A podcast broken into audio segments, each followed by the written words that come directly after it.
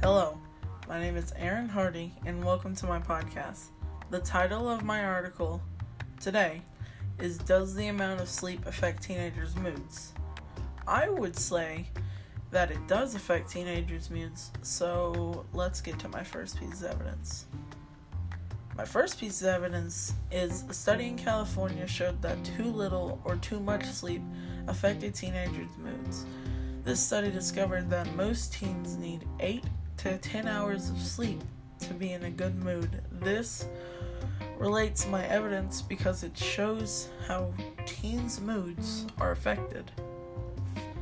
Next piece of evidence. More evidence proving my claim is sleep deprived kids are more likely to have mental and physical illness.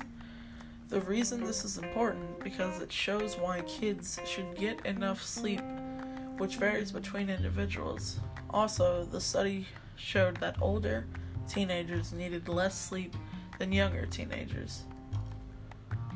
Alright, last one. Last but not least, this evidence shows sleepy teenagers are more prone to accidents.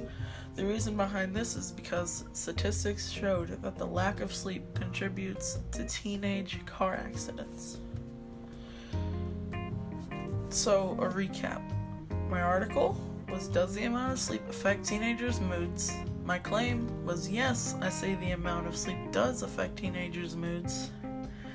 I gave my first piece of evidence and reason why. Then I gave my second, also explaining my claim and why I think that Finally, I gave my last piece of evidence and gave the reason for it.